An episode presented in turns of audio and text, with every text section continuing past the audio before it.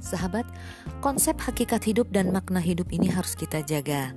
Jangan sampai kita terjebak dengan adanya pemahaman hedonisme. Di mana bagi penganut hedonisme, hakikat hidup itu adalah mencapai kenikmatan dan kenyamanan hidup.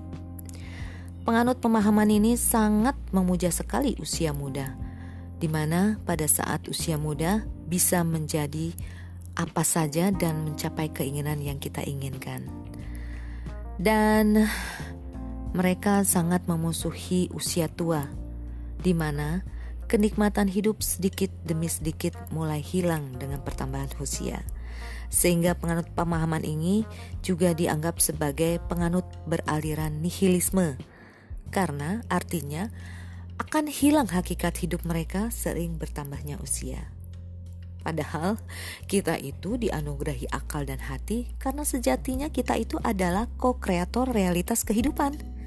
Ayo, setuju apa setengah setuju nih?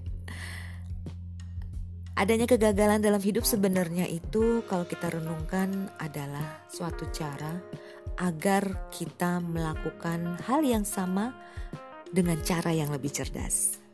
Saya jadi ingat pesan mentor saya pada saat pertama kali saya masuk uh, di dunia pekerjaan yang pada saat itu perusahaan sedang melakukan transformasi besar-besaran di perusahaan. Jadi ceritanya saya masih junior nih karena fresh graduate menjadi suatu tim yang ditugaskan untuk menggarap skenario perubahan di, di perusahaan. Nah, kita punya mentor tuh.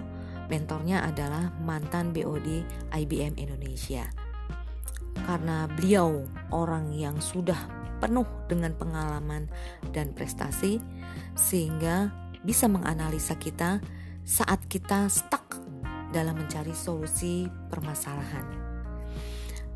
Setiap kali kita mencapai suatu kondisi yang stuck, no way out, beliau selalu mengingatkan bahwa there is no best way, but there are always the better ways. Maksudnya, jangan terfokus untuk mencari jalan yang terbaik, tapi fokuslah untuk mencari cara yang lebih baik.